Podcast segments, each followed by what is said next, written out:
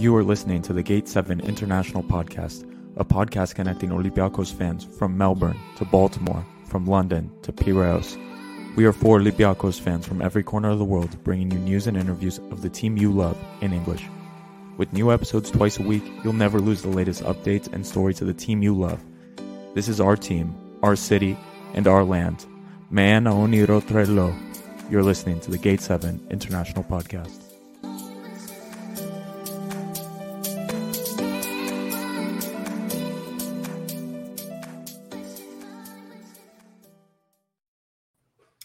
Good afternoon, everyone, and welcome to the Gate 7 International Podcast, your official English source for all things Olympiacos FC and Greek football. You're listening to episode number 100. Woo! we made it a long way, people. Thank you to everybody who's been with us along the way. 100 episodes and many more to come. We've got the whole gang here. Costa will be back. He's he's on holiday, but he's going to pop in for a bit and say his piece. We've got my other co host, and his name is John Cena. He's invisible. You can't see this man.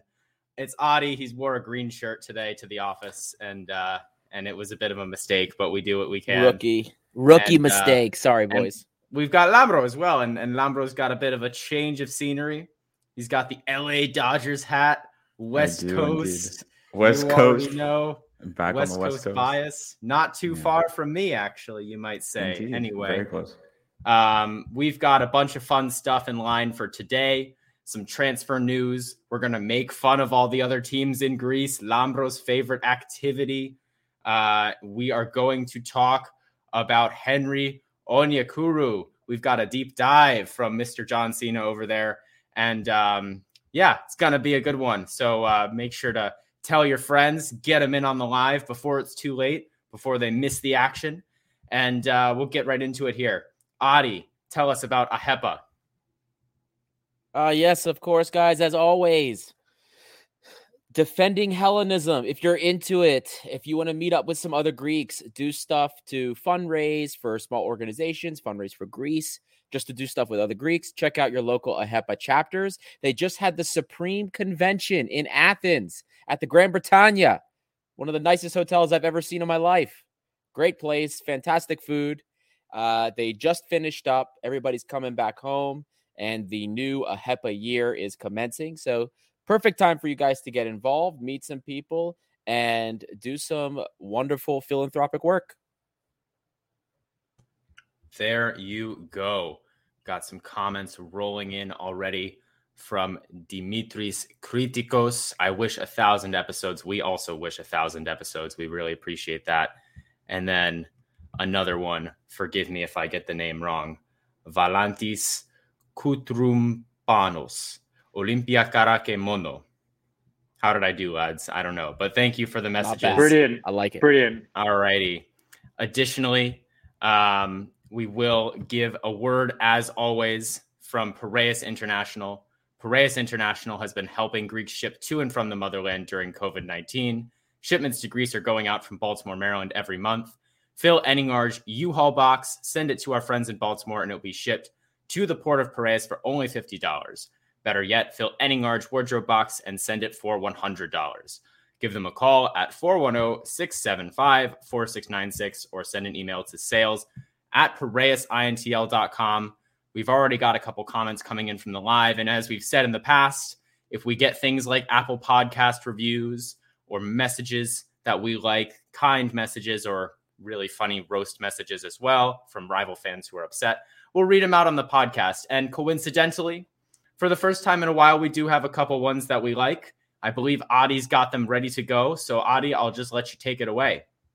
I do. I have one right here. This was a lovely message left by uh, Angelo underscore RFC. Uh, again, thank you. I mean, uh, the message was uh, messages like these bring a tear to my eye. They really do. Uh, and he said, I wanted to say thank you from the bottom of my heart for this incredible initiative you boys have taken in creating this podcast. You have assembled a wonderful and talented crew. Your passion and consistency is contagious. Olympiacos needed this type of platform. Your coverage is addictive and remarkable altogether. I have been following ever since you brought Peter Filipakos on the show. I randomly typed his name in YouTube because I was curious to know more about him. I was shocked to see how close most of our youth careers up here in North America were very close to hit this path. I haven't missed a show since. You have to promise me one thing that you will continue this podcast forever. I can't live without Olympiacos. You reignited my fire. oniro trelo. So thank you so much, Angelo. We oh yeah, forever. That's such a nice message. When we get old, Mihaly Bouloubasis will come in and take our place. If he's not playing for Olympiacos, he'll be taking our place. That'd be even and, better. And if Costa's playing. children as well will come in. Right we have on. one more, Adi. Uh, we do actually, and this one's in Greek. Um, this one's really long. Uh, do we want to do this one it. now? Summarize, maybe a summary. summary quick summary. Yeah, we'll we'll just do we'll just do a summary, um, and uh, um, basically, uh, it was he was giving us uh, praise. Uh, one because we're we don't spew a lot of crap that he says a lot of the papers spread. Uh, we we speak we speak our minds. We speak the truth. It he can feel our fanaticism, our love for the club. Uh, we're doing something fantastic. Um, we we bleed red and white. Uh, he has friends uh, from the field in Serbia that he's that he's written to about us as well. Uh, even though this is in Greek, or sorry, uh, because it's in English. Um, and basically, he loves what we've done with the page. Uh, a lot of that work, the graphic design work, Costa has done a ton of that, and Lambro as well. I know has done some. So again, guys, thank you for the comments. We do this because we get wonderful comments uh, like this. This one was just really long. It would have taken me probably forever what, to get through the was, whole thing. What was the name of the chap? Oh, Nikos Benesis. So Nikos, thank you so much. Thank you so much. Uh, and then I think there was one more, but I am missing it. Uh, if I find it, we can always read it later. But uh, We've gotten so many lovely messages, and in particular, the deep dive. Guys, my inboxes were overloaded today. I love so much that everybody gets excited about these. I love the discussions people were having. People were downloading matches of Onyekuru just to share with me their insights and what they saw. I love that. I love talking to you guys about that, whether it's in DMs or on the various social media platforms. Keep it up. This is fantastic. This is the community we wanted to build. Absolutely. And uh, why don't we get right into some transfer news as well? We don't want to spend the whole time bigging ourselves up here, but uh, Costa, one more thing. Yeah, man. Um, I mean, I'm on holiday, guys. I really wanted to tune in. I didn't actually know that it was a hundredth episode today, but I'm extra glad that I tuned in for a couple of minutes, and I just wanted to give big ups to to all of you guys, um, my co-hosts, everybody that's listening. It's such a fucking pleasure, and here's to 100 more. Why not a thousand? We're going to keep this going and uh, and yeah, I just wanted to say a quick hello. I am sweating my balls off. It's 38 degrees over here, even at night. So I'm I'm to go back outside. There's my here's my daughter. That's Christina.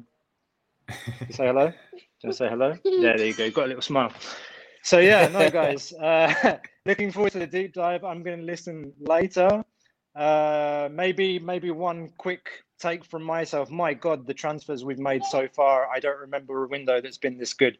Uh, Escudero, very excited. Um, Ari, you were saying that Vaclik apparently is getting involved as well. And now my daughter's getting rowdy, so I'm going to leave you guys. I am going to the game on Tuesday. I'm going to the game on Tuesday. I will be going to Athens, and I will be putting videos up live. So you guys, more content on Tuesday, live from Karaiskaki. Brilliant. Well, okay, Costa, okay. thanks so much for tuning I'm in. Out. Good to see your face. Enjoy the family time and enjoy the game. You too, guys. Peace out. All right. Costa spoiled the transfer news a little bit, but the first thing that we want to get into today is none other than Sergio Escudero. He is a 31 year old Spanish left back. He's coming from Sevilla. His contract has concluded, so he is available on a free transfer. Sevilla have had a couple good left backs come into their team. They had Sergio Reguilon, which was, I believe, two years ago. He was their starting left back, came in on a loan from Real Madrid, had a brilliant season, made a big money move to Tottenham in the Premier League.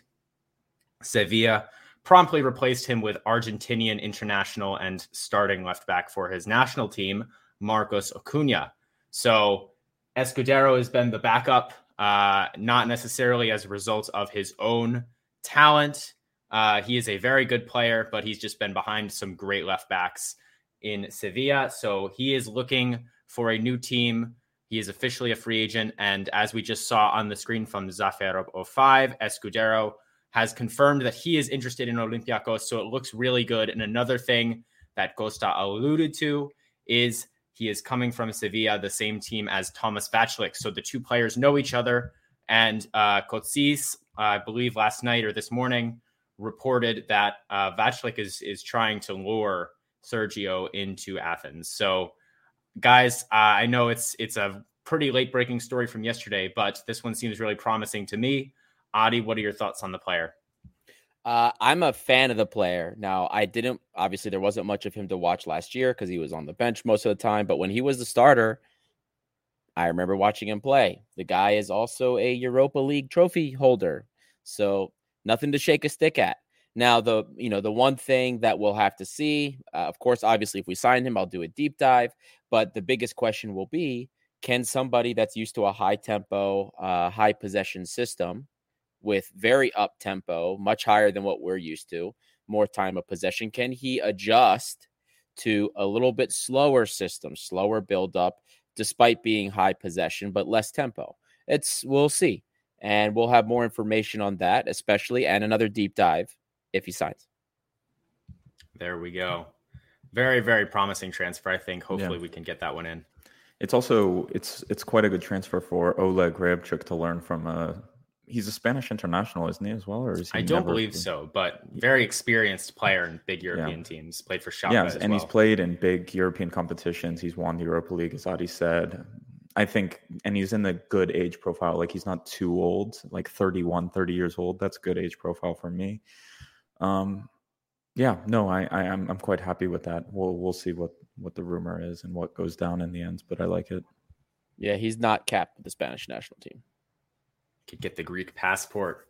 Ooh, we left back like the one position we don't need. Anyway, um, yeah. so on to the next thing for the day. And people, now is the time. Tell your friends right now. Tell them they can't miss it. You have to tune in right now.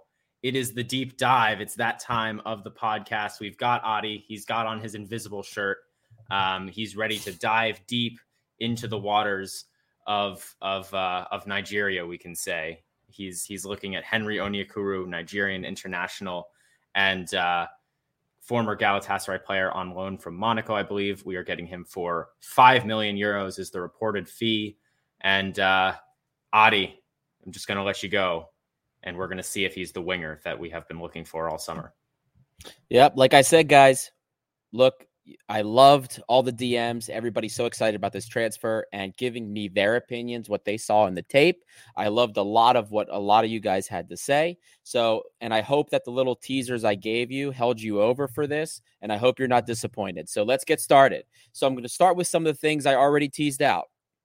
Onyekuru is a little bit smaller in stature than we were, than I guess a lot of people had imagined.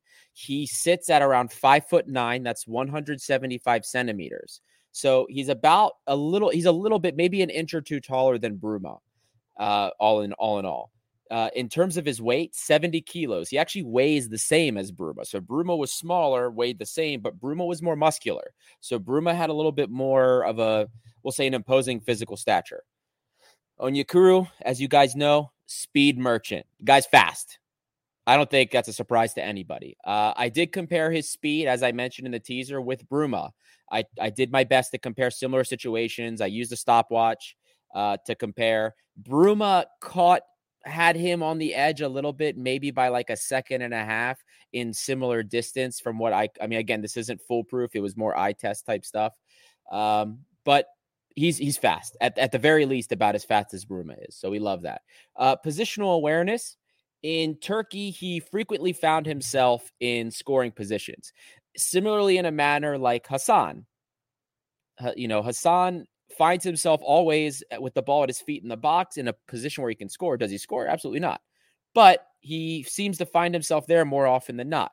Similarly with mm-hmm. Onyekuru. Now, Onyekuru always finds himself on the ball, multiple attempts per game, especially considering the limited minutes that he's had.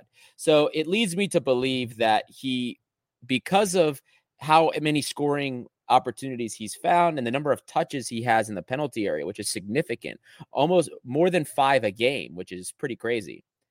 It makes me believe that that's not an accident. He knows what he's doing. He knows where he's going. He's he has an eye for where he needs to be in the box in the final third in order to get the ball to score. Uh, in terms of his his player profile, player profile, what he likes to do, he prefers to make runs behind the outside of the outside defender. Now, what do I mean by that? I had a couple questions about that when I did the teaser earlier. I'll explain now. So, when the defender is out, you know, we'll say it's he's closer to midfield or just outside, well outside of his box. Maybe it's in his third, maybe it's in midfield with their back to the goal. Onyekuru, Onyekuru likes to sit on the outside shoulder. He likes to sit right behind there because what he likes to do is drift a couple feet back, wait for the defender to kind of take his eye off of him. And in a situation where maybe Onyekuru's teammate has the ball and is ready to play a through ball, what he'll do is he'll sit there, wait for just a second that the defender isn't noticing him, and then Onyekuru just takes off. Usually outside runs. He'll take go outside the other side of the defender and bring the ball in. Now, when he gets the ball, if he's receiving the ball before the defender, so he hasn't beaten the defender, the pass didn't beat the defender, he'll cut inside and he'll take it inside, uh, usually with a layoff pass. Um, he prefers what he really wants is for you just to send the ball and use his speed to get past the defender. That's the type of player he is. That's what he wants to do. Um, uh, he's a direct winger, so don't expect high crossing volume out of him. In question. about 14, can I, 15. Can I yeah, ask a ahead. real quick question? Defensive positionally, that's one thing like we don't talk about a ton as a winger, but I noticed in some of the big European games, like did you notice positionally he's decent defensively? Does he track back? Like what did you see? I'll get like- I'll get to that. I have a whole defensive portion of him. I, I will get to that. We're going to go through the offensive stuff first. go, go. So uh, but uh, in terms in terms of the offensive part with the ball, he's not. Don't expect him to get heavily involved in build up. Huge difference, and I'm going to cut through a major comparison between him and Bruma. Bruma was heavily involved with build up with us. He was averaging over 40 touches a game. 40 45 touches a game with us completing 40 to 40 pass 45 passes a game a lot of volume he did a lot for us in that respect Onyekuru doesn't have half of that action. Now, you could make the argument that maybe it's because of how Galatasaray uses him, or maybe how Monaco uses him.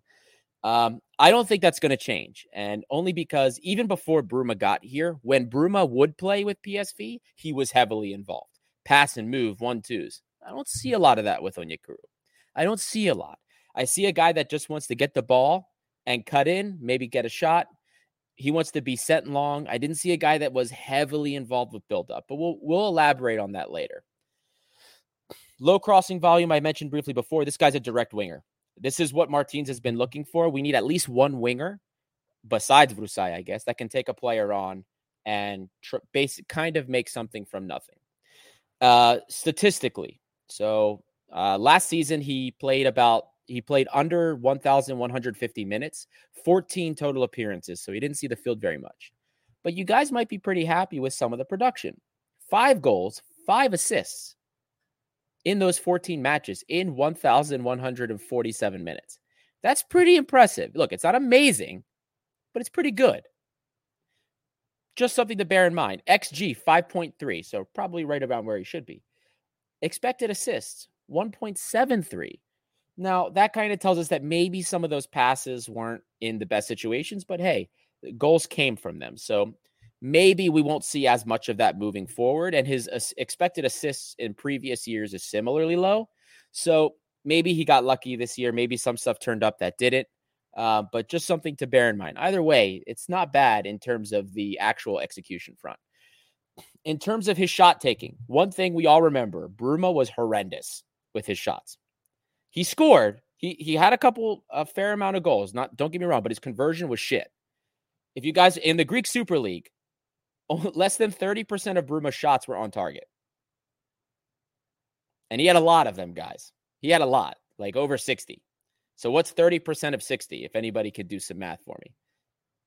Maybe 20 of his 60 18. shots were on frame. Oh, there you go. God Thank damn. you, Peter. Freaking the human calculator, Peter. I should have said Peter can answer. Well, so Onyekuru is a lot better. Onyekuru, 45% with 30 shot, 29 shots last season, 45% on target. We like to see that a little bit better, and his shot is cleaner. So, uh, I mean, forget just the shot. His touch is cleaner. A lot of you guys remember Bruma's first touch when receiving a pass, especially a long pass, was bad. I mean, he would his touch was so heavy. I mean, the guy literally looked like he had a lead foot. Um, and for those, I guess, and for those that don't understand the expression, uh, if your foot is made of lead, it's very heavy. So if it's very heavy, that means if you touch the ball, it goes really far in front of you. So he had a heavy touch. Onyekuru way closer, much much lower center of gravity than that.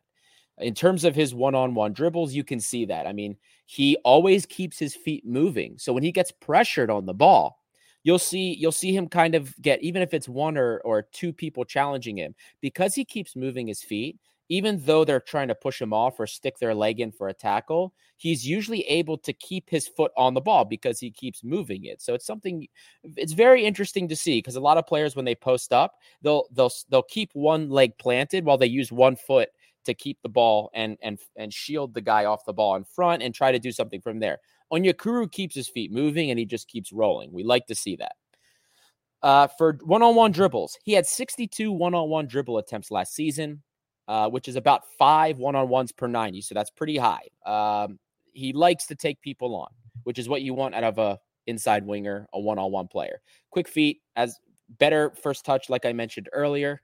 Um, he is always going to use his speed though to beat other players. Nine times out of 10, that's what he's doing.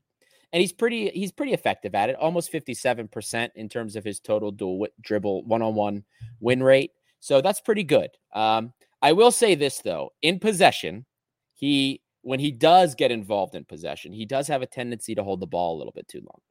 He'll get stuck in he'll get stuck getting closed down by one or two people when he has a couple guys moving uh, and a, a quick ball to them spurs the transition, the counter, or the attack in the opposing third.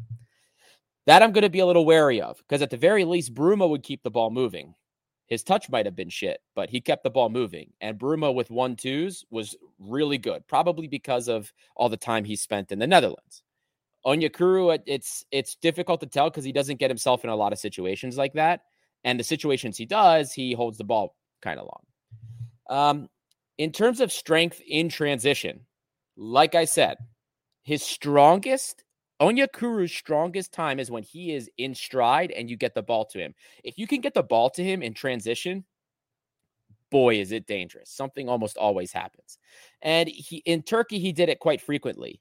Uh, almost three progressive runs per 90. For those that don't remember, a progressive run is when a player that has the ball makes takes meaningful distance forward with it. So basically, you have to get the ball forward at least 15, 20 meters to be considered a progressive run. So it has to really go forward, and he loves it. And I mean, he he goes he goes out of there like the bat out of hell. That's how that's how he's like when he gets the ball and he's moving forward. Love it. Um, defensively, this is what Lambro's been waiting for. He's pretty good closing closing players down when he has the opportunity. Almost 60% win rate. Love it. Uh, now, most of the time, even though he does track back, he'll do it. He's willing to do the work, which is Martins' number one thing. That's probably why Martins likes this guy because he tracks back first and foremost. But most of his wins and most of the recoveries, the interceptions that he gets are in the opposing third when he's pressing.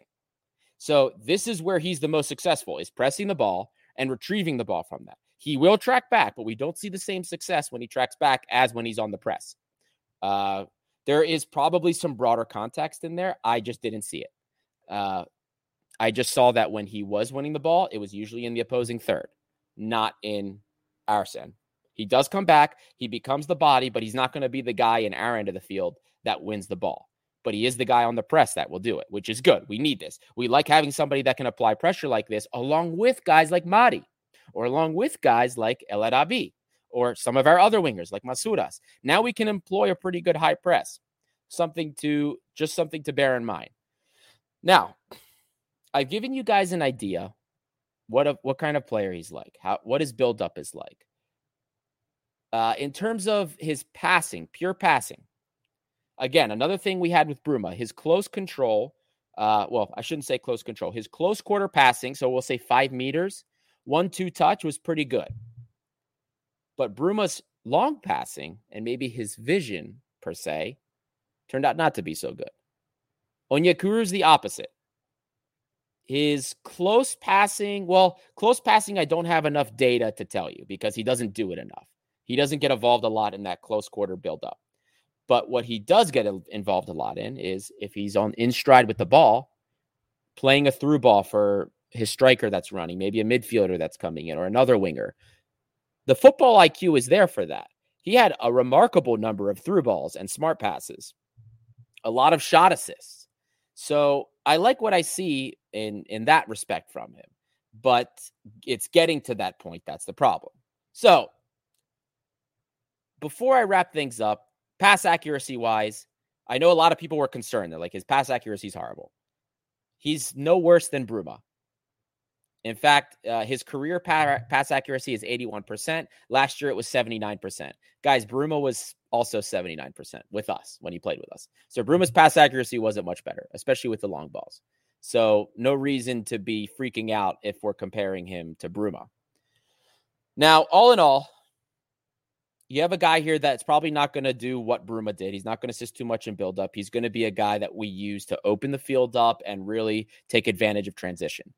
So, is he a Bruma 2.0? A lot of people ask me that. Uh, you guys gave me your opinions, whether you thought he was or not.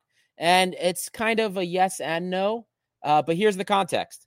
So, Bruma is stronger than he is. They're about the same speed.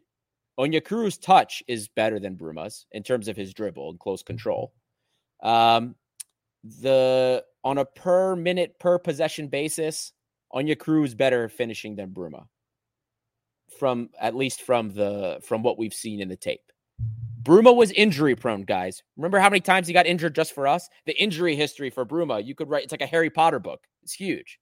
Onyekuru doesn't have that. So as long as he can stay healthy, I feel like he should give us at least the same production that Bruma did, all things considered. Uh, on the press, Bruma was pretty good. Bruma ran all day. So they both they both can they both will do that. So it's something I think we can expect as well. Um, but one of the most important differences is Bruma had a tendency, and a lot of people noticed this when he was off the ball running around. Bruma had a tendency to just do all this running and then nothing, you would have nothing for sh- to show for it. Lambro, Peter, do you guys remember how many episodes you'd be like, God, I saw Bruma running, but what the hell? How can somebody do so much running and then not do anything? Yeah. That Bruma had that, but that's because Bruma Bruma's game IQ was probably not as big. He didn't know where he was supposed to be. The best places he wasn't good at anticipating what space would open up or where the ball would be.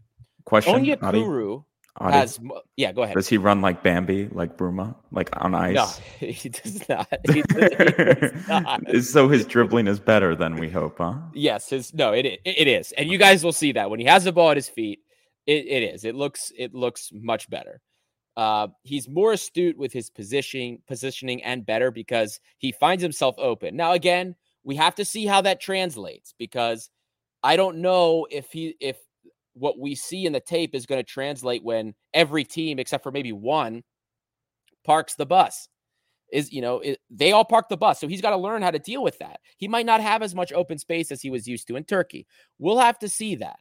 Uh, so that's going to be the big question mark for me. Is that transition play going to tr- going to transition to Greece? I don't know, guys. I I'm I hope so, but this is the risk here. So now comes the part that everybody asked me Would you have made this transfer? Now, I know you guys heard a lot more positivity out of me in this deep dive than what I started with. When we first thought we were doing the deep dive, I wasn't super positive. And I was I am a lot more positive now, but I would not have paid 5 million for this player. So I still wouldn't have paid 5 million. Um, there is a question here from uh, Mitsaras, actually, real quick, or not Mietzada, sorry, Vascor. Does Onyekuru have the wow factor? Is he going to make the fans go delirious? Um, no, I don't. I not the wow factor. What I consider a wow factor. Um, he has a nice touch and he's got speed, but I don't think he has anything that's going to make you go like. There's no Giovanni wow factor. There's no Galletti wow. If that's what you're asking, Cambi, uh, not Cambiaso. Sorry, Dominguez. But like Kevin Mirallas, I think Mirallas, like, I saw him. I saw him do this one dribble, uh, like Nope, for it- no. Galatasaray against Fenerbahce. Did you see that one? Nope. But you see, Yeah, I know what you're talking like, about, but he whole doesn't have that. Okay. G- Mirallas had a skill set, like technical. He would do step overs. I don't know. His one of his favorite moves was that he would roll the ball over with his right, and Cruyff with the back with his left back heel and behind his other foot. Do you remember that? Do you remember those moves? He would roll the ball over and completely change direction. Onyekuru doesn't do that, but you don't necessarily have to have that flair to be good and effective. Onyekuru is fast and he's got a solid touch. That's all we need. That's all we want from a winger. The big question for me is will this transition to a league where all of the teams except for one parks the bus against us? That's the question. And actually, in a manner of speaking, they all do park the bus against us. So he may or may not, he may or may not have the space. He may or not have that. Now, but there is one caveat which makes me a little bit more positive because this year we have a very good striker still that is a hold up striker, El Arabi. So, and what does El Arabi do that also freed up space for guys like Bruma in the past or Vrousai? He draws defenders in and gives them space to run. So it should still work. I I am I am I think he'll have an impact. I just don't know if he's the 5 million euro impact. Remember, this is 1 million less than we would have had to pay to get Joe Campbell guys. And Joe Campbell was a, uh, a more complete player, in my opinion, than Onyekuru is. So that's what it is. I think Onyekuru can find success, especially because Olympiacos is a second chance saloon. We're a place where players like Onyekuru can find their form, become something better than they ever were. That's what our club is. And if he takes this seriously, he works his butt off in training, he could become even bigger than he ever thought possible. But can he transition to a league with more park buses? If it can if he can do that, he will succeed. I mean, Adi, I'm not in put another way, like um forget the league. Who cares about the league? We can win the league playing Lazar every day if we want to. Um maybe he will be the type of player that plays better in European games. Is is maybe a thought that I'm having. Maybe it's possible. There's a que- uh, well, there's not Sort enough of. data because he barely played. Right, but just like strategically speaking, like we're not going to have people parking the bus against us. If He also has exactly. never scored or assisted in Europe in 13 games, I believe. So, yeah. Yes, that's also correct. So uh, look, we need a player like him that can take advantage of that space in transition. We'll see. We'll see. There those are my question marks. I'm not I don't know what's going to happen. I I tell you guys what I see and I don't I again, if he for me if he can overcome this transition and learn how to play around a park bus of a team, I think he'll be fine. I think he will do great things for us. Uh, there's a question here from Zafirop05. Is he the player that will be outside the box to cross for the striker to head the ball? No, he no, there's no crossing volume from him. 14 games, 1,147 minutes, eight crosses. That's not even across a game. It's like a half across a game. So not not at all. Uh, that's not. Now he will get on his head on it. He's actually pretty good. Um, when when you're playing crosses in, he's pretty scrappy in the box. I think that was one thing I might have forgotten to mention. So you'll see him probably on the end of crosses, but ne- not really ever making the cross unless Martins changes him up habitually. Um, but yeah, that, so that's it, guys. That's the that's the deep dive for Onyekuru. I told you it was long, uh, mainly because I wasn't shoot too sure about him. But the more I watched the film, the more positive I was about him. Adi, I want you to do a, so if he's not Bruma 2.0, recent history of Olympiacos players, let's say six to seven years, Do you have any names that you think like you watch this and you're like, oh, he looks a bit like Vladimir Weiss? Anything like that? No. Uh, Uh, Vladimir, uh, with like any with name, and I'm just throwing random names out there. No, I, I'm of. Vladimir Weiss was. I mean, we have to say Vladimir Weiss was a, a nice dribbler of the ball, uh, and he was fast, but he didn't pass the ball ever. The closer, probably the close. You're not gonna like this, but the closer comparison in terms of play style is more like it's more like um Seba, Oh, come I knew you were gonna say on, that. Adi. but but there's a caveat. So take Seba's best season and a little bit more, little bit more flair with the dri- like a better dribbler of the ball, and that's what you have. I still wouldn't spend five uh, million. I agree. With No, you, I- I wouldn't. But, I but wouldn't. we'll see. I mean, it's, I, it's better than what we have out there right now. So um, it's not our money. Also, I always say this: like we spent five million euros. I don't give a shit. It's not my money. So, but we'll see. I, I what I really like is no more loans though. Like because I feel like Yes, you bring someone in, they know they're going to be here. Henry hasn't been on a team that wants him and that he's been on for like he's like, oh, the end of this season maybe. Uh, I don't want to hold on. Don't get uh, guys. w- When I was comparing him to Seba, it's more about stature and movement. He's not that bad. Adi, Se- the headline is already written. You just got to give it up at this point. he is better. He is better than Seba. I'm going to tell you guys that he is a better player than Seba.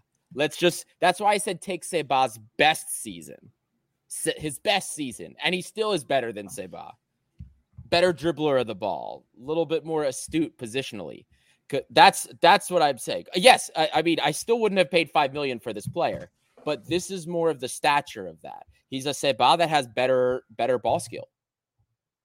Because Seba Okay. wasn't a shitty passer, guys. He wasn't a bad passer. He's pretty quick. I got a name for you, Adi. Hernani. Stop. Stop. Do you know people were so mad when we didn't buy Hernani? I don't know if you remember this. They were like, he was worth it. We had to pay the buyout. yeah. Uh, Costa and now he's like in the middle of Papadimitriou. nowhere. One question for Adis. What about his tactical consistency, pressing and marking? Um, Costa, I don't know if you got the beginning of that, but yeah, he uh pressing and marking, I think he's pretty good. I brought up the times that he's most successful actually winning the ball is when he's pressing. So his pressing is good. Man marking, I didn't see a lot of set pieces that he was involved in. So that's hard for me to say. Um, he's but just to give you a frame of reference from the stuff I did see, Bruma's a little bit more physical. Bruma's much better dealing with like the pulling and tugging. But Bruma was a stronger guy too. Guys, this guy's taller than Bruma, but weighs the same as Bruma. That should tell you something. Uh, but it's not to say that he's bad. Uh, it's it's more like he's just skinny. He's a skinny guy. What do, you, want me to tell you? Uh, tactical consistency. I the IQ's there with uh with the with his off the ball movement on the offensive end. So um that's Yeah, I- that's what I- you get there. I think it's there. The IQ seems to be there. More so than what I thought before I did the deep dive at least. Yeah, I, I, I don't know. I, I think like there must be. Oh, there's a reason why Leipzig bought uh, Bruma, but like when Monaco, when Everton buy a player, you hope, you know, they saw something. Yeah, this is a good point here. Adis P. Few good teams get crosses from their wingers anyway. That's mostly the fullback's duty. The modern winger still does cross the ball. Actually, look at a lot of top wingers. When you look at the data from a lot of top wingers in top leagues, they're still averaging almost four or five crosses a game. This is true in point because now we've specialized with some, whether it's an inverted winger or even any more direct winger, they tend to do more shooting. This is true. This is true, but this isn't why we we we didn't care about the crossing volume to begin with when we brought this guy in. Uh, Zafirapo five. Uh, Henry's still young. If he comes here and plays good, we could sell him for a profit. Uh, I don't know how much that profit's going to be with five million guys. I'm going to be honest with you there. Uh, he would have to do a lot for us to make a, a really good profit. Uh, the risk is high. It's very high with this type of trade. Um, I'm not going to get into the Adam Ounas stuff. Uh, I have heard about this. We have a couple sources of ours that we've been talking to in Napoli that have talked to us about various uh, trades, uh, possible trades. and and cash uh, coming in for Mady. Uh, guys, I'm just going to tell you some of what we've heard so far. Napoli doesn't have the cash to pay us what we want for Mady. It's not happening. We're not getting 15 million. The most they will probably give us is 10 or 12 plus a player. There's been a lot of rumors about Adam Ounas from Napoli. Uh, he's a, also a young player. I'm not going to go too much into it until this starts to gain traction. I will do a deep dive. Um, I I'm he's he's another winger attacking winger attacking midfield type of player. For depth, so from what I've seen, I think he works. He's got some skill. I need to do a deep dive before I can tell you whether I like that trade or not. If it if it becomes a warmer thing, I, I will let you guys know for the record, was at Crotone last season, played for Cagliari. I have a lot of friends who are actually Cagliari fans from Sardinia, so I can shoot them a message. They've probably seen him play quite a bit. Um, Also an Algerian international. So, but with a French passport, he came out of Bordeaux's academy system, I want to say. And yeah, so that would be interesting. But 12 million for Mady Camara, even if you nope. get a player, just like, oh, Come on. Well, that's what It'd be saying. twelve Even, million and then like twenty five percent. I want a huge percentage fee if we give them yeah. like twelve. You know no, what I mean? It's gonna have to be. It's gonna have to be twelve million, at least fifteen percent. And Adam, I'm gonna be honest. Like, there's no way. I, I, I don't see. I don't see the value. Like he's not a ten million. He's flopped. He's flopped since you know he's I mean? since he's been on like three or four loans since coming to Napoli. Like he's just a flop. They're trying to move him on. Like yeah. Uh, we have a comment from Vascor here. Uh, the only thing that will save him from the strict fans at Karaiskaki is the frequency of scoring. Yeah.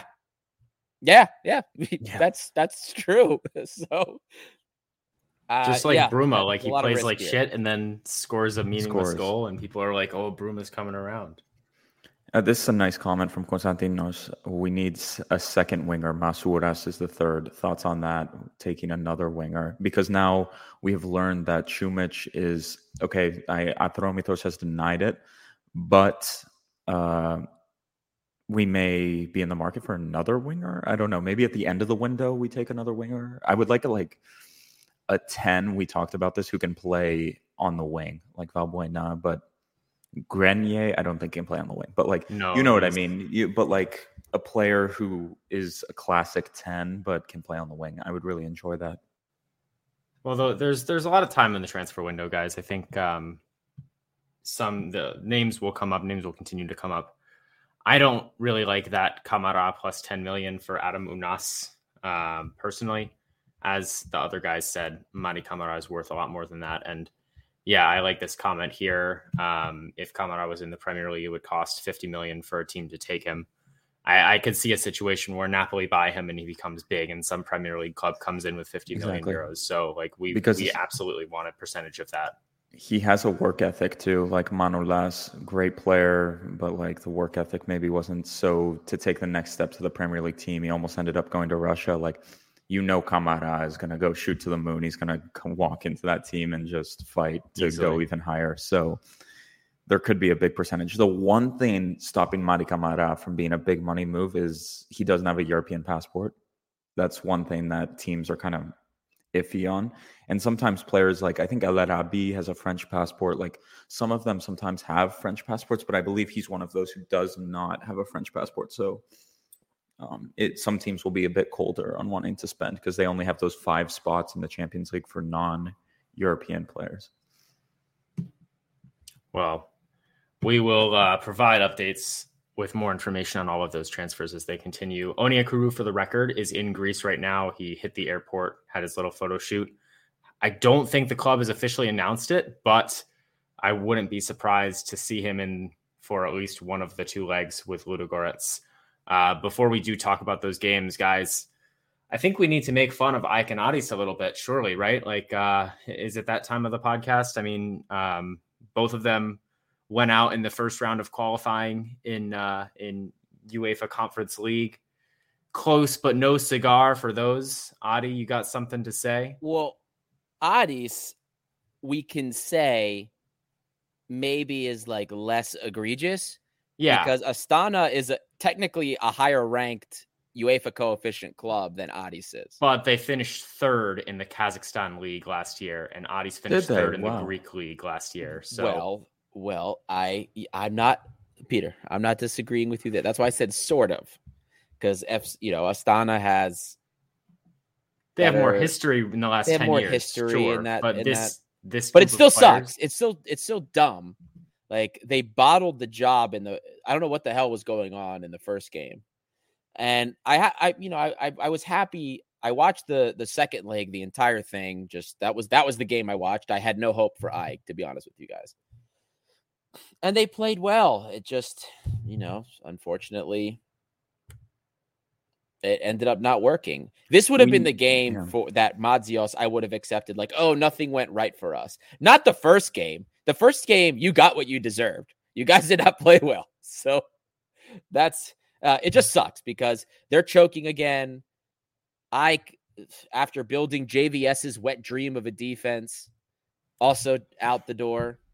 Like ridiculous. Franez for the seventh time is not going to save you. Absolutely. Dude, Sergio Araujo is such a. I'm not going to do it. He's a coat. He is such a. He's not going to save you either. He Are you kidding so me? The shit. team. He's like fat I, I think, and overweight and was it run. I, Costa or one of you guys sent in our chat? Gate Seven International on Instagram has more followers than the team that I lost Bosnia. To. Yeah, it's bad. what the hell, man? Like this team has absolutely nothing. Also, um, I finished, can I comment? Did they finish third in Bosnia? Is that correct? Like, yeah, oh, that's it's absolutely pathetic for yeah. Mike. I really I just pathetic. I, I. The funny thing is, like, I went to the Servette game that night. Servette FC, let's go beat Molde 2 0, but got an unlucky enough, red though? card. Wasn't enough. All 4,000 of us in the stadium. I may become a Servette season ticket holder. So that's, you heard it here first. But anyway, so I, I, get back and I see the games are in extra time, and I get home and I get the AEK game on, and I watch Araujo miss the penalty to send them out, and I was like, "Oh shit, that sucks." And then I throw on the Aris game, and I see like the header to kick them out, and I was like, "Oh, well that sucks as well. But Aris have known since December that they need a goddamn striker, and they've not brought in a striker. They're like, maybe we'll do it with Mitroglou, but then when it really counts, they didn't play Mitroglou. So it's like, you idiots! You knew you were going to play European football from January, and you did not buy a striker. Like, why? Now you've who did they buy? They bought they bought a few nice players like Iturbe, who I think is nothing, but like, why did you not just buy a goddamn Barrales and be like, Barrales, you want to play European football? Leave Tripoli. And he would say, Hell yeah, I want to play European football. Like, is that so difficult to do? You spend like 250 grand probably on a 33 year old striker who knows how to score goals. Like, I don't know, Peter. Like, I, they're just like ran kind of good but kind of shit at the same time. It's like really a hard one. Like they do well, some things really well. Deals, it was literally just like I swear they just did it for like the jersey sales and stuff. Like Franez is back, Araujo Maybe. is back, and it's yeah, like Ike has run like shit. Have we thought about the actual tactical implications of like Franez? I guess, but like Araujo makes no sense, and they still they're just they're just poor, and it's really sad that this signing. is genuinely a top four team in Greece. This question. Would you guys prefer Iturbe over Onyekuru? Absolutely no. not. Iturbe's no, thanks. washed. What's in Iturbe? but let me just say this real quick. Like Panagiotis Kone is getting so desperate, he may sign himself. Like I'm just throwing it out there. He may indeed sign himself. Just be like, he's like, God damn it, we need help in the midfield. Like, and I've run out of names from 2017, 2018. I'm signing myself. of I'm course, actually, he was on that team. He was on that the team. The thing that annoys me, the thing that annoys me the most, like Aris, I was worried about because I told you guys I was worried about the moves they were making in the offseason. I did not see a better Aris this year than what we saw last year. I did not see improvement. But Ike at least like it's one of those things where like Ike had like some of the right ideas. Like they knew the defense was shit and they had to fix it. So like they made some moves, but the question is, did they make the right ones? So it's like you guys were on the right track. You just kind of went you zigged more than you zagged with those. Oh well, it's it's all over for them, and it's up to us and PAOK to save the coefficient. Well, Aris, I like as Lambro mentioned, they have absolutely fumbled the bag, as as I might say. Like they were in such a good position, looking really strong. They have the fans behind them. The players that they had played hard. They just needed to fill a couple holes, most notably at striker. Peter, can I you just chose quick? not to. Can I? Olympiacos FC. Did you watch those goddamn stadiums? They were basically full. I don't want this bullshit like 8,000 people in Karaiskaki on Tuesday night. Like, I want that shit full. Like, did you see Aris's ultras were literally filled the section? Like, god damn it, can we do this as well? Like, what is this bullshit Yeah. about like The 8,000 people? cases, the cases, The cases are going up. Okay, Delta variant, we're all scared, but doing like, the thing. if the government says it's allowed, god damn it, allow it, everyone, and just roll with it because it, it's so beautiful. Like, and I really enjoyed watching the Aris game because they had so many fans there as well. But anyway, continue, Peter. Well, yeah, and I was just gonna say, like, I I don't expect much. I laughed when they signed Araujo and Franez, and I said, "This is funny. This is this is this is not a football move. This is a publicity move." I actually thought Saveras is actually a player that would help Ike. We, we have to say, as much as we give him crap, um, that's how that's how poor Ike are at the back. But um, just a really nothing performance against uh, a tiny team from Bosnia that I, to my knowledge, I would guess a lot of those players don't have much experience, if any at all, playing in Europe. Uh, although I could be wrong about that. Um, you would expect Ike to be able to score a few goals, maybe, maybe a couple goals, but none, uh, alas, not really. Two goals over two legs, uh, if I'm not mispa- mistaken. So it's incredibly disappointing. Uh, we had said when the Conference League was being introduced that this might be uh, a place for a team like Ike to thrive and make a run. Um, Ike have consistently been playing in Europe for the last few years, but what have they done? They were in the Champions League. They got what? No points? Any points? They were shit. Europa League last year, maybe three points, but they were shit. They they've just fallen down. They're falling. They're tumbling down the hill of Europe. If if uh, UEFA makes another European competition, a fourth tier of, of European cups, maybe Ike will play in that and lose in the first round next year. But more likely, um, they've just they've got nowhere to go. Uh, nowhere to go, but I, don't want to say nowhere to go, but up nowhere to go, but stay the same place because they're probably it's just not looking good for them, guys. That's that's what I say with, with Ike. Um, not the right mentality. Their new manager potentially going to get fired after like two games, which is classic Greek football and and would be hilarious. But uh, at the end of the day, this this fucks us over for the coefficient. It puts all of the responsibility in the hands of Olympiacos and I guess PAOK as well. Yeah, and that's the thing. And I mean, I guess while we're on it, the coefficient, the outlook for the coefficient is bleak, but there was a silver lining. Technically, Ike did win that game in extra time. So we did get the extra coefficient points. Same thing with Aris, right, guys? They technically won in regular time. So we got the coefficient points. So Olympiacos has gotten 0.5 for the coefficient, and then Aris and I collectively over the course of four games gave us another 0.5. So the silver lining here is that so far we've kind of caught up to Turkey. We're literally a, a game and a half behind them in terms of the coefficient points. So if Olympiacos and PAOK both win their next qualification games and the Turkish teams lose, Greece will catapult over Turkey in the UEFA rankings. Uh, because remember, guys, Galatasaray lost their Champions League qualifiers. So they're all down in uh, European Europa Conference League, or Third Europe. Uh, one is in Europa League, maybe. I forgot where they ended last year. Yeah. But I think they have one in, or they have all their teams now in European Conference League, or no, one in Europa League, the rest in European Conference League. Because remember now, guys, 15th, uh, the 15th league place no longer gives you guaranteed entry into Champions League, but it does give you that extra team, that fifth team in Europa League. Three in Conference League, one in Europa League, one in third round qualification for Champions League. So we're trying to get up there so that we can get to that easier Champions League qualification spot. Um, it, and it's just absurd. I mean, Cyprus is starting to fall a little bit again, so they're back down to 16. But Serbia, guys, Red Star Belgrade has literally carried the Serbian coefficient up to 12. They are going to get an automatic seed into Champions League at the rate that they're going.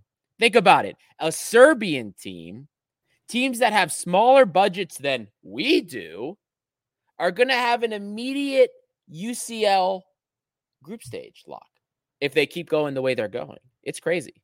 It's crazy. Uh, Greek football should be ashamed of itself. Uh, there's a lot that needs to be done from the ground up, not just with the teams in question, but with Greek football, because this will never change. And it could get worse, guys. We thought we were at the bottom. Oh, no. It could get worse. But Adi, it's all Olympiacos' fault, right? Yep. That's the dude. That's the thing. Mad, mad. I swear, like they're just so shit. It's unreal. It's just like yeah. for the millionth time, like those teams winning games in Europe like helps us. but also, just real quick, how insane is Turkey's drop off on like the coefficient? It's, it's mad. They got destroyed by PSV. Like down a man, PSV was outplaying them in Turkey. Like Turkish football is in disaster as well. Like, I don't know, we don't need to go into that, but I, I, was like reading a few articles about it, and they keep doing the same thing. Like Galatasaray brought in Van Aanholt for like 2.5 million euros a season. Like, is that really gonna solve your problem of like conceding five goals on the road? I have a gut feeling that they may not even make Europe like a decent amount of those yeah. those Turkish teams. So I mean, they already have Remember, so last season they only got three points for the coefficient. That's how bad it was. Yeah. The season before was five, which was relatively low for them. But they after this year, all their seasons of like Galatasaray getting to group stage and maybe round of 16, I think was 2017, 2018. They they lose all that. They're going to drop even further. So it it's interesting the downturn and then, but in the meantime, for us, you have like the Czech Republic and Switzerland and Serbia that are now moving up the ladder, and they're uh, they're like just a place or two below the Austrian league, the Ukrainian league, in terms of in terms of their European competitiveness. It's sad, guys. These those countries don't have better teams than us. Like when we play a team from Czech Republic, or when we play a team from Switzerland, we expect to beat them. I don't care if it's Basel or Switzerland. the you know disrespect. Think, think about it. Think think about it, guys. Uh, if Olympiacos plays Basel, Young Boys, Servette, Hey, hey, hey. I'm just trying to put this into perspective for everybody because that's how far Greece has fallen. But uh, now there honestly, was a question about whether yeah. we're going to lose a Champions League football. No, never. You no. never do, right? No, you start no, from the first qualifying you, round. We would end up starting from the first round qualification. That would be pretty the worst it would be is if like Gibraltar League goes ahead of us. They have like an extra qualifying round. They it's do. It's like rather confusing. It's like Gibraltar and like Kosovo play each other, basically. So like if Olympia, if if like if I could just start accumulating negative points, then maybe that happens. But but yeah, basically, um, every team at least gets some sort of chance. Yeah. Greek um, football really needs to go through uh change. Like the Swiss football model is like quite good for a smaller country. Just like 10, 10 teams, they play each other yeah. four times, I think, and 36 games. It's yeah. good. Uh, the football's a, quite good an, here too. There's an interesting eh, comment here. It's it is and is not correct. We have bigger impact than Red Star, but the other Serbian teams go to groups of Europe. It's not only one team. That's not completely true. Last year, Red Star was the only Serbian team in Europe. They were the only ones that made it out of qualification. Partizan didn't make it. Didn't they make the Europa team, League? Red Star did. Pretty sure Partizan like played Man United in Europa League, didn't they? Did they? I don't, I don't think so. I think it was Red Star was the only Serbian team that made it to the group stage, but they yeah they won or got a result. oh no, wrong year, wrong year. Okay, yeah, yeah I, I was about to say. I would have had like a picture year, of Svetozar Markovic playing in Europa League next to my bed, just looking at it. Like, oh, yeah. Last ours. year, yeah. literally, I mean, the, in in general, in previous years, yes, this is true because the Serbian coefficient now they're like above six every year because Partizan and Red Star usually at least get through the group stage and get some results. Red Star last year didn't have a lot of help, but they won like almost every qualification match, both legs, and they won more than half of their group stage. Plus, they made it to uh round of. I, I don't think they made it past the round of 32. I don't remember. But anyway, But anyway, they yeah. they did all of that and they still had a decent they still got red star or sorry they still got serbia a decent coefficient so it is and isn't true but the, they ended up doing well despite that and but yeah they have more help than we do at least and it's sad it really is um this is a this is a good point too by andrew coefficient could change quickly scotland up like 13 places in two three years yeah that's true but you have to have that stained you have to have the sustained success and i know most of it was rangers but it's not like celtic rolls over Yeah. you know what i mean Celtic There's- was the, the the more bigger team in Europe though. Like they had beat in the past, yeah. Barcelona and like whatever. Yep, yep. But uh real quick, should we move on to previewing Ludogorets real quick? Because this is our Yeah. last episode. So we can go on about football problems in Greek football. Like honestly, Servette FC season ticket holder, Swiss football. Yeah. I'm seeing it up close and personal. It's good. It and honestly, Servette. I, I joked with these guys. I was at the game and I was right down on the line. Gaël Clichy is still a gun, guys. If we don't get Escudero, 36 year old Gaël Clichy may be available from Servette. It will be a tough pull, but he's a good player anyway. Uh, so Ludogorets, we're going in. I, we haven't really looked at anything about them. I don't know if any of you. I haven't. All I know I is they have Kiril Despodov, one of my favorite players from Football Manager. We won the Champions League go. together, and I unfortunately sold him to China after that year for 30 million euros. Kirol, you live on in my heart, but we gotta kick you out of the Champions Didn't they just get him? Wasn't he They a summer indeed. signing? Yeah, He was Yeah. in Serie A last year, I believe. one with one point Cagliari. five million or something Yeah. like that. That was a, Yeah. their biggest move, big money move. Yeah. Yeah. and they brought in a couple. They brought in a, a center back from Spain, from Alaves. Don't remember his name. Um, I just remember they brought they brought somebody in. Then they brought another one. They brought a couple center backs. They've like com- the defense is uh has been bolstered. They didn't look bad. They didn't look bad last game. I still I still would say in terms of the quality, I still think if everybody's healthy and available to play, we have more quality than they do. And the expectation is that we win.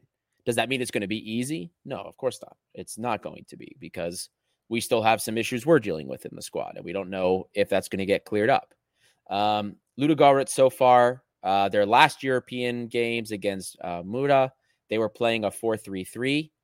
Um, so I, I think we can expect to see that. The the midfield, the midfield was uh Wanderson, Wanderson, Badji, and oh, I don't remember the uh, Santana, Alex Santana. So the midfield is decent. Their midfield isn't bad. This is Uh, a really good comment as well. Costa was just talking about it. I don't know if you Yeah. guys caught him out earlier.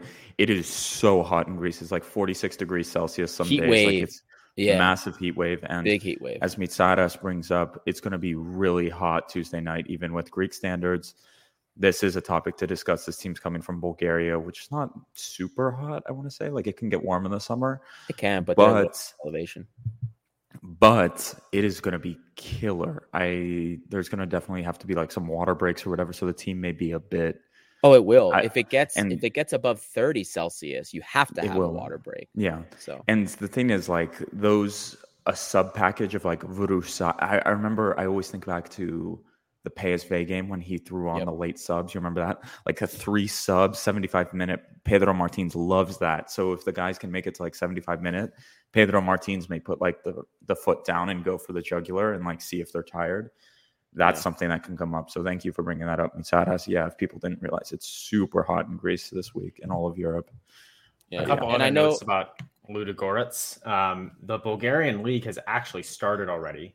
Yep. Uh, they played Yeah. two matches and won both pretty resoundingly, which you probably shouldn't be surprised about given that they are the Bulgarian champions, but they did uh, pick up a 3 0 victory over CSKA Sofia. Um, and then Which is also- interesting. There's two of them now. I don't know if there's been like a fan switch off, but there's a CSKA Sofia that we know that's quite good, and they played the bad version. I don't know the the history Yes. behind that, but I, 1948, just got 1948. 1948. Yeah, Sofia, So like- they, they played two games and then they also played Lokomotiv Plovdiv and won 3 1. So they've got a couple more games under their belt for better or worse.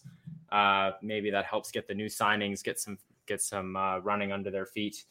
Additionally, fun fact about Ludogorets, they have a center back whose name is Josue Sa. So hopefully that's not like a bit too soon.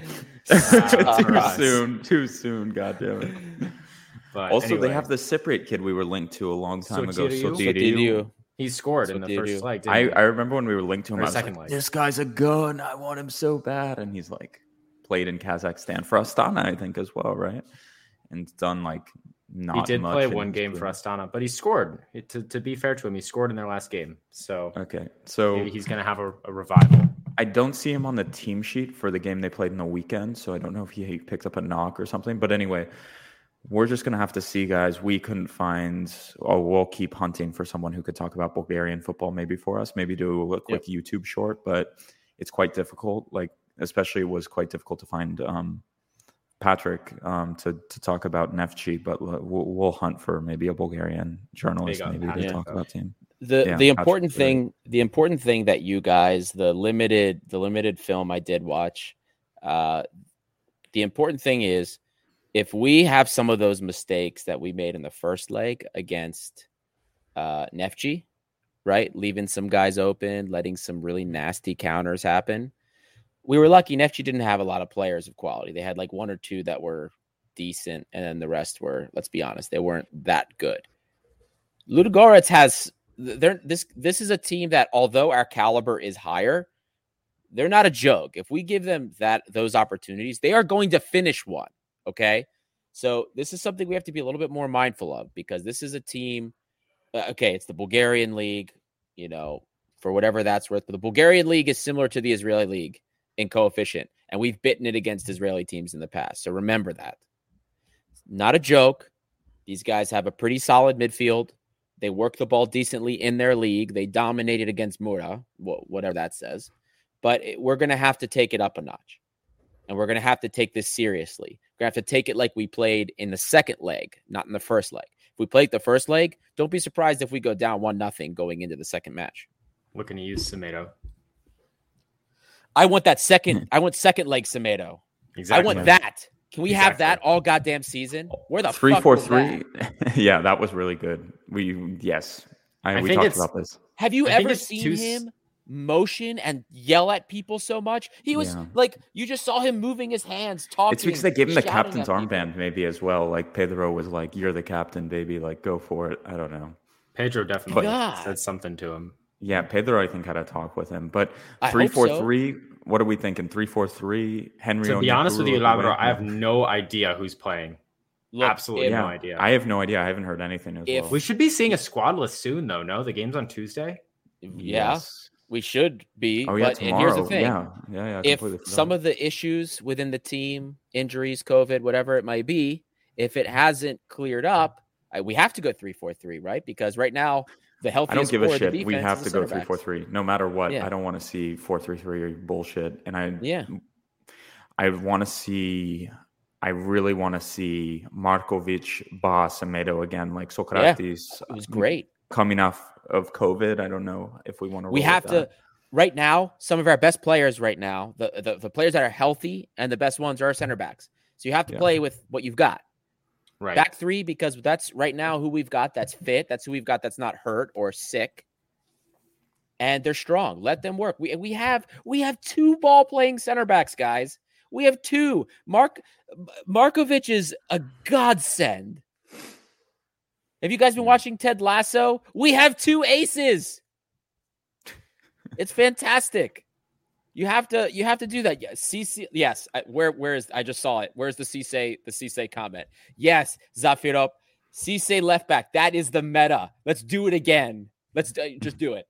Just do it. You know what? It worked once. Let's see if it happens. Right, He's a huge player, And it- Boom. It's with the Henry news. Like I literally, you guys know, I troll the newspapers. Like there's been no news about healthy players, who's knocked up, on Androutsos playing. Exactly. Like there's been nothing in the newspapers. Like it's very not clear. I'm sure tomorrow we're gonna have a press conference as well, and Pedro will do that thing where he did in the one press conference where he's like, "Blank is not available. Blank is not available." Blah blah blah. So that will be very interesting. Yann M'Vila may be available. We'll see.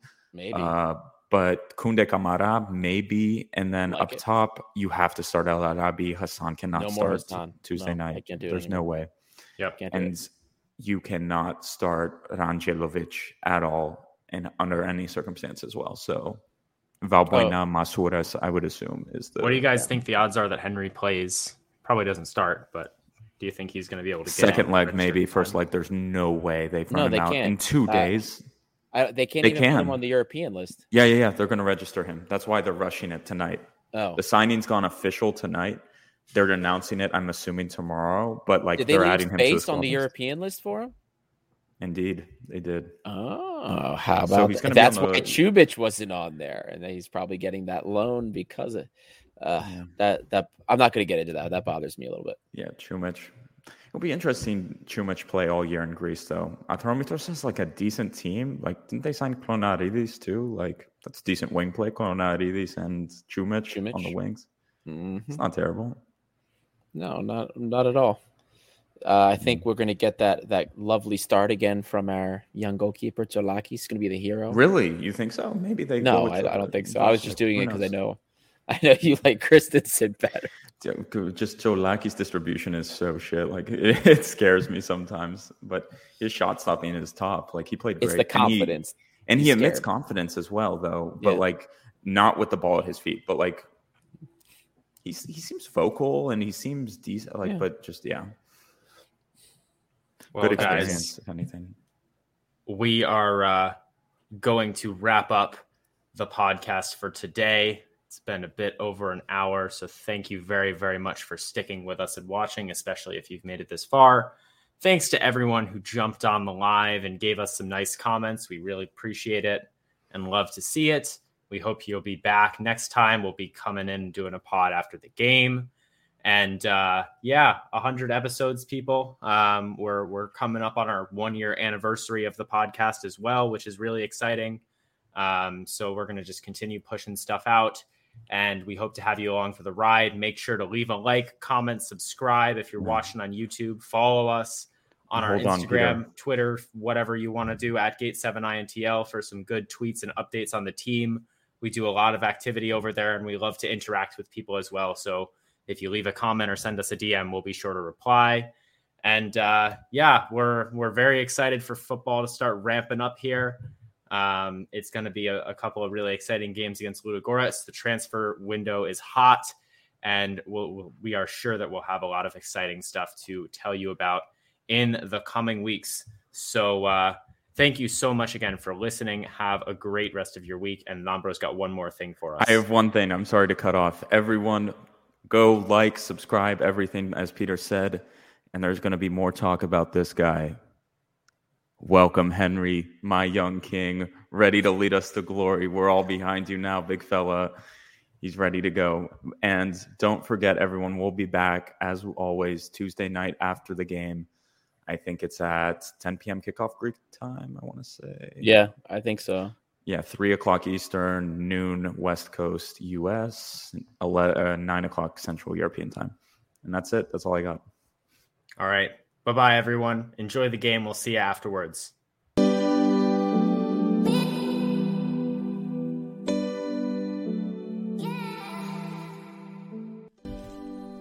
You just listened to an episode of the Gate 7 International Podcast, a podcast connecting Olympiacos fans from Brussels to Tokyo, from Toronto to Geneva. We are four Olympiacos fans from every corner of the world, bringing you news and interviews of the team you love in English. With new episodes twice a week, you will never miss out on the latest updates and stories of the team you love. If you liked what you heard, make sure to follow us on social media at Gate7INTL give us a subscribe on YouTube, or even leave a review on all our podcast channels. Until next time, this is our team, our city, and our story. Θρύλος είσαι. Στο μυαλό κάτι μαγικό.